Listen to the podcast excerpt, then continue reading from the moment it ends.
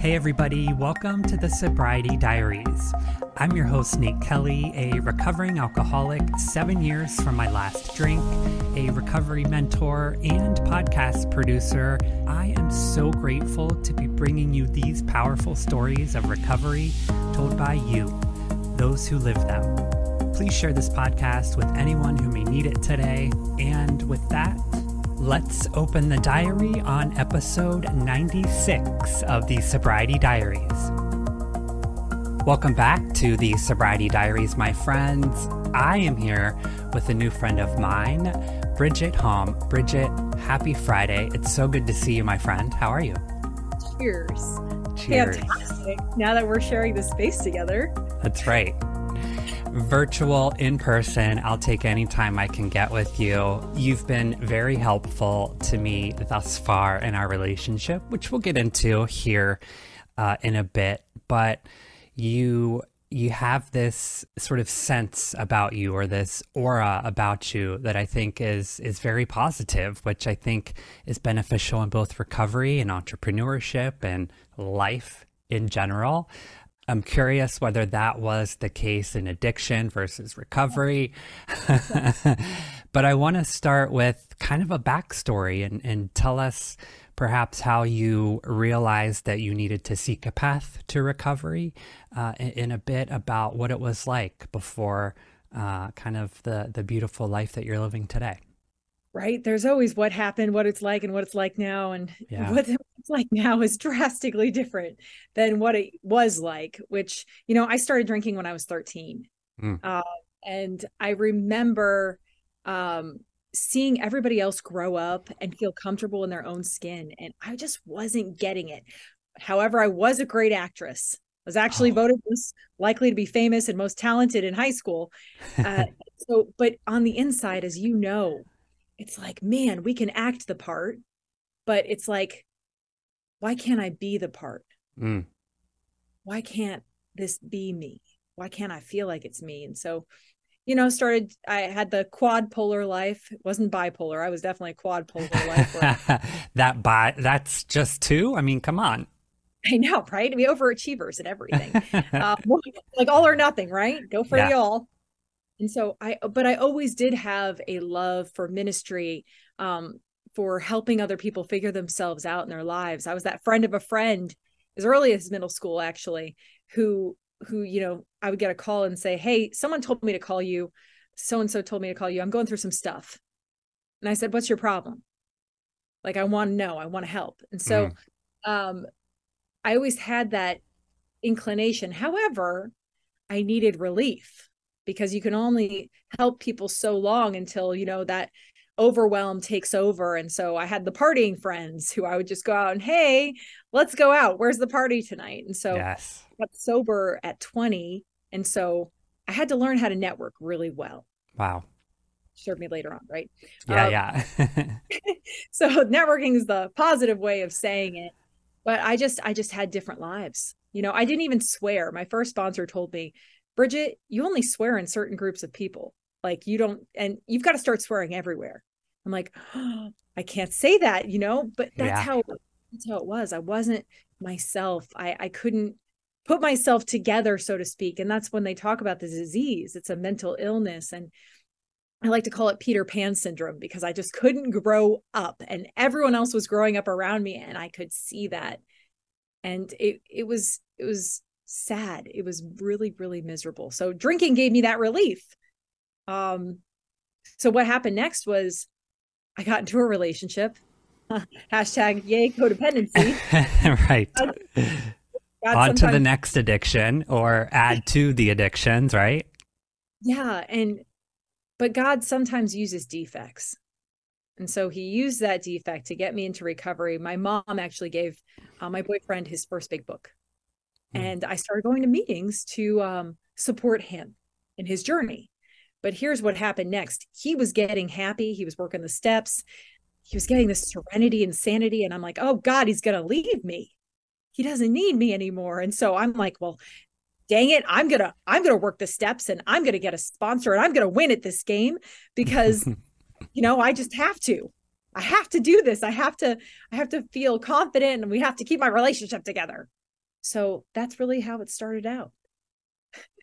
So you mentioned your mom is is addiction a family? Uh, I mean, I know it's a family disease in in one aspect, but uh, do you have a history in your family?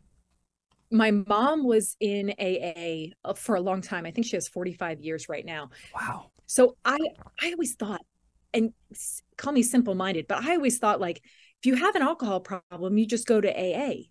There is no other option. Like you have a problem, you go to AA. End of story. There's nothing else. There's no nothing else in between. If you want a full life, you just go into recovery. And I'm grateful for that, you know, that probably blind faith, if you will, um, because that was literally I'm like, okay, well, I guess this is what I do. Uh, and so I didn't. I'm grateful that I had enough mental clarity through that relationship, that romantic relationship, to stick around to hear how happy you people were yeah. in the rooms and and I'm like, why are they so freaking happy? what do they have? It can't be real. Yeah, it can't be. I'm going to stick around to see if it's going to, you know, be fake at some point, but it wasn't. And when I asked a woman to sponsor me, she was the most intimidating woman in the room. And I said, You promise me the thinking will stop if I commit to working with you. I just need the insanity in my head because I was sober and dry for six months at that time. And so I just said, Promise me that, and I will do anything you say. And she said, Within the first three steps. And so I'm like, Okay, now I've got to make plans for my 21st birthday party. uh, well, that's coming up quickly. my sponsor was very adamant about not rushing through the steps because we were very thorough, but one after the next and not having any idle time in between. Was your experience similar, or I guess what was the timeline sort of like for you? Oh, my sponsor. So I wanted to rush the steps. I wanted to get this done. And she's like, what are you in a hurry to do? Go out and drink? Yeah. so for me, you know, she would, well, I was still going to powder puff football games. I was a sophomore in college. So everyone around me was drinking and it was normal. And so she's like, she was such a smart woman. She was delaying that for me. And so it took me two years to get through my two, first 12 steps. Um, and we would sit together at this place called the Magic Wand um, Diner every Thursday morning for two hours, rain, snow, sunshine, whatever it was. And but I and, and it was just such a gift that she dedicated that sacrifice to sharing the steps with me. I, am eternally grateful. I can't even say and a good enough good things about Kathy. That is such a unique experience. I mean, eh, people that get sober at such a young age fascinate me, but I think in recovery, community is such a large piece of it. But to be in college and be surrounded with your peers that are completely 180, focused probably on the party scene, did it make it that much more difficult for you? No, because I became the AA evangelist. Okay, okay. Nate, you know yeah. about me. I'm like, everyone should experience this. It's so yeah. good. Like feeling good in my own skin. Uh, and so I'm like, why are you people drinking? I mean, the benefits, you, know, you can't I, deny them, right? Yeah, I just kept, so I actually went the opposite direction, which, you know, God has blessed me to be a pretty independent thinker and always feel this, um, this almost like this compulsion to lead, to lead people to more and better. And that's honestly, that's always been a part of my character. I just couldn't do it alone. The disease was too strong for me you know i really needed god to do for me what i could not do for myself and lure me into recovery through my second addiction people right? Yeah. Um, I, yeah i was just so grateful. I had to i did and i did hear that quiet voice of god say to me you know i can't use you for my purposes with you like this with you drinking. Mm. and um and it was like a very distinctive voice um in my heart that i heard that and i was like all right confirmed keep moving forward. You said so many things that I that I relate to, but one specifically was I felt like an actor on a stage. I was putting on a character, I was putting on a mask, and you know, behind closed doors, it was such a different thing. How soon into recovery, you know, that weight kind of gets lifted off was it kind of an immediate thing for you? Or, of course, there's sort of character building things that happen uh, along the way, but did you feel that immediate relief? I felt relief when my first sponsor said, Yes, Bridget, you will start to experience relief. Mm. Um, I was like, All right, I'm just going to go on trust here. Yeah. Um, because I couldn't differentiate the true from the false anyway at that point in time, right? Life was so like true. Snowball effect where I'm like, I don't know what I, I just I can't I don't know what I'm lying. I don't know when I'm telling the truth. People are telling me I'm drinking, and then I'm like, I don't remember drinking. And so it was such a it was such a mess in my headspace that I was just desperate to get clarity. I was desperate. And I also, God gave me the gift of desperation to know that if I started drinking and buying my own alcohol at 21, I was never going to get sober. Yeah. And I wanted life. I still had enough within me in my disease to know that I wanted a full life and I was not going to get it. I wasn't going to get married. I wasn't going to have children. I wasn't going to do the amazing things that I wanted to do to travel. And so God gave me that. I'm not, it was not my own thinking. It was God giving me that, that realization that like, if you, you're off to the races, woman. Yeah. Yeah. And I'm like, oh, I don't want that. Don't want that. I can confirm that's exactly what happens, or did to me at least. And I would imagine, uh, you know, mine is not a unique story in that. But, you know, once that restriction of finding someone to buy booze for you is lifted, huh, yes, off to the races it was. I couldn't imagine. I, I was just so grateful that my window of opportunity came at that point in time because then I went on to have three boys, three savages, you know, and get married for a time, and got Zoom divorced, and uh, re- I just got the story.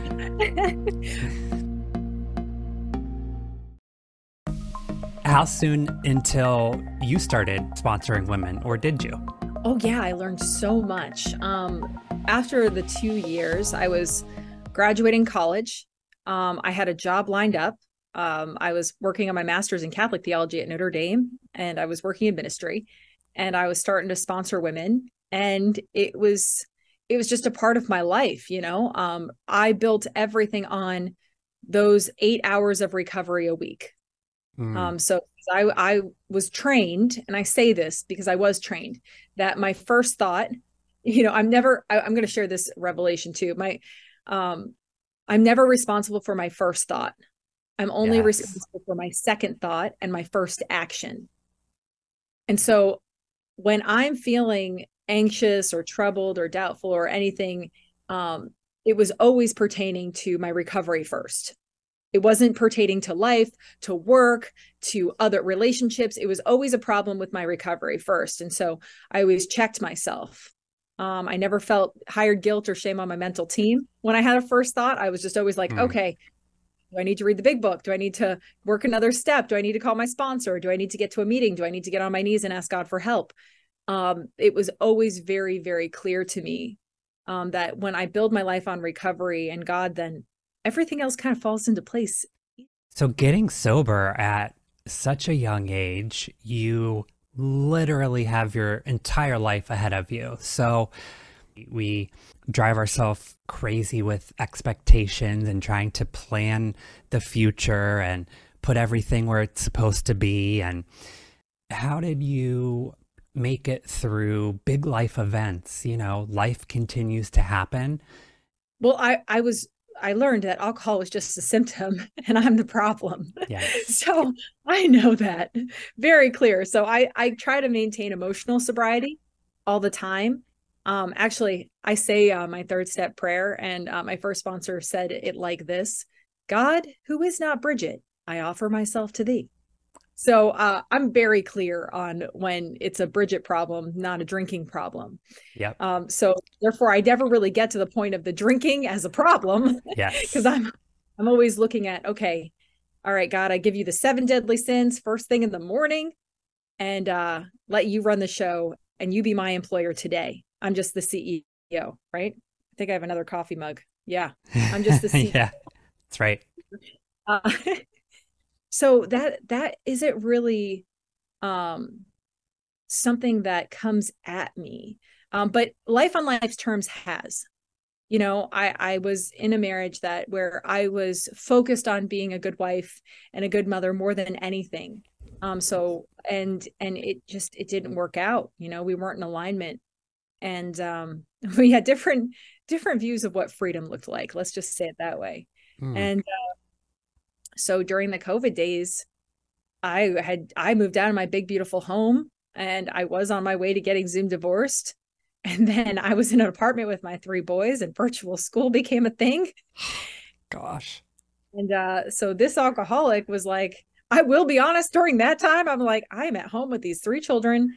I don't have any source of income coming in because my job in the seniors industry disappeared um, for the safety of our senior citizens. And so my Bridge to Freedom coaching was a side hustle. I had had three clients total. Wow. Uh, and I really, I was like, you know what? I can see why lots of people are drinking right now. Absolutely. So I, I mean, and I know a lot of us really struggled during that time. So I went into the virtual meetings, um, and I I've been an active part of something called Recovery Church Movement, um, for a long time, and that's a bridge ministry for us as addicts and alcoholics to experience the Word of God and the twelve steps. And they have them all over the states now. Just came back from the fundraiser dinner in Nashville. It was amazing. Uh, and so I really took it to heart to enlarge my spiritual life all the time. Um, so I became a part of Recovery Church movement during that whole first marriage, and they were really the community on top of the AA community and the salsa dancing community, by the way. Oh um, no that, way! that helped me to uh, to cope and to to keep moving forward. Yes, salsa dancing uh, became a coping skill for me. Uh, there are worse things to have yeah, I don't know what's going to happen next. It's right. like I'm just trusting, and, yeah. and typically the next move presents itself, right? Exactly.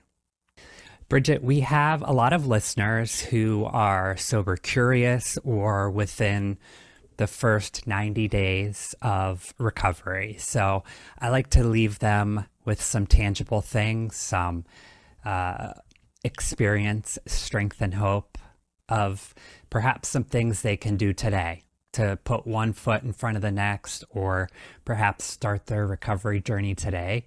Uh, what are some some things that you would offer our listeners today? You know, I was actually I I did a talk um, for people who are just getting sober and people who are still sober curious as you say. And the it was interesting what came to me to share was don't trust yourself don't trust yourself. Yeah. And so, in saying that, being open minded enough to start listening to people who have done so sobriety well in a way that's attractive to you. So don't trust yourself. Don't trust your brain at all. Don't go up there alone. And and take a moment to give yourself relief.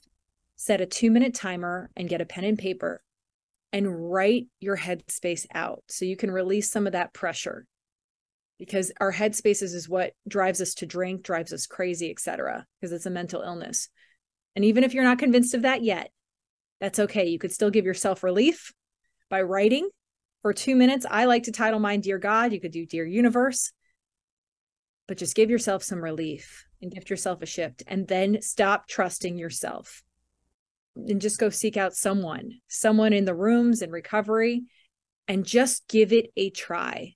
What do you have to lose in trying sobriety? Nothing. Nothing. Only guilt, shame, fear, right. anxiety. If you like those things, keep it, keep going, do right, what you're right. doing. If you if you're ready for relief, and if you're ready to try something different, then you have nothing to lose other than the negative things that are in your life. I've yet to hear anyone who regrets getting sober. Yeah, I, yeah, me either. Bridget, how has your recovery routine or sort of repertoire changed since going to that first meeting when you were 20 until now? What things have you added? How has it evolved? Oh my gosh, that's a great question. Um, so well, life is changed. I mean, I have three boys, a middle schooler, and two elementary schoolers. So we've got so many good things going on. You know, the gifts of recovery, the cash prizes, so to speak. Yeah, yeah. in recovery. Um, what it looks like today is my husband and I actually are both in recovery, and so we uh we go to a meeting together for date night and Love go to that. dinner. Um, so that's what it looks like today. And then I sponsor women, and I also sponsor them over Zoom to make sure that I can honor all of my roles, uh, my Bridget role, my wife role, my mom role, my coach role. You know, like all of those roles are honored, and so I still find a way to infuse my life um, with different ways to practice recovery because those every all the main pillars apply today. I still have to read my big book. I still have to have a sponsor. I still have to work the steps. Still have to get to meetings and i still have to get on my knees and ask god to run my show. Hmm. so i still apply all those principles to my life every day because i would like to say sto- stay sober today you know and hopefully hit 18 years. Um soon. So yay for that. When is your anniversary? uh november 25th november 25th the day after thanksgiving. My last I was going to say, was that a Thanksgiving uh, blowout? my gosh you know what? It's so funny because it was actually one glass of wine. Oh, okay.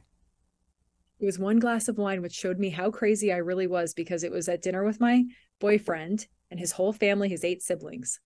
And everyone i was counting how many drinks everyone had. And thanksgiving you know it's a big As we do. dad exactly. And i was so enraged i couldn't think of an appropriate way to ask for another drink. And then they finally said bridget are you okay? You haven't said anything this entire dinner. And i'm like oh my lord in heaven i am crazy. I'm a Mm. crazy woman. And so it was confirmation of the mental illness the insanity that the drinking was just a symptom one glass of wine last drink One glass. That's all it takes. Bridget, what are your thoughts on the online recovery space and this beautiful, inclusive social media outlet for those who are seeking recovery or those who can share their story, sort of as this additional layer of support? I think it's fantastic. Um, I, I actually spoke at Celebrate Recovery, and someone found me um, through their YouTube channel to talk about uh, business and recovery. Um, and so they got on my calendar. It was crazy. So, uh, and then I'm seeing so many people who are celebrating online, and and then they get this overwhelming celebration from these perfect strangers all around the world saying, "Yay!" Like, share, you know, heart. So I, I I love Zoom AA meetings as well because you know as a busy mom I love that I could just check in to a meeting whenever I can you know working in the Zoom world. And so it's been uh you know apart from why we entered this space of of being encouraged in the world of social media the why doesn't really matter. The fact is it's happening and we're able to encourage more alcoholics and addicts in their sober journeys so I think it's fantastic Couldn't agree more. So grateful to be a part of it and grateful that uh, you have agreed to sort of jump in and share not only with me, but at these different, you know, in-person events, online events. I think your your story is unique and powerful. So very grateful today for you sharing it with us. Thanks, Nate. And thanks for creating a space where we can do this. Absolutely. It keeps me sober too. That's one thing that I I like to emphasize, you know, this um honored that I get to to be a part of other individuals' recovery or or path to recovery, but when it when you boil it down, it's it's still helping me and I'm still working each day on my own recovery and this is a huge part of it. They say that all the time. It's a selfish program. We Sure have to help ourselves and help others. or no it all matter goes what. away. Bridget, I will link in today's show notes how to reach out if if listeners are motivated or inspired to learn more. Uh, so grateful that we crossed paths and that you're now in my life. Uh, Bridget Hom, everyone. Thank you so much, Bridget. Have a beautiful day. You too. Bye, everyone. Thanks so much for listening today, friend. Hopefully, you heard something that resonates with you. And if we help just one person, our job is done. Make sure you check today's show notes for all the information discussed in today's episode and how to connect with our guests. Until next Wednesday, try your best not to drink and be good to yourself. Bye, everyone.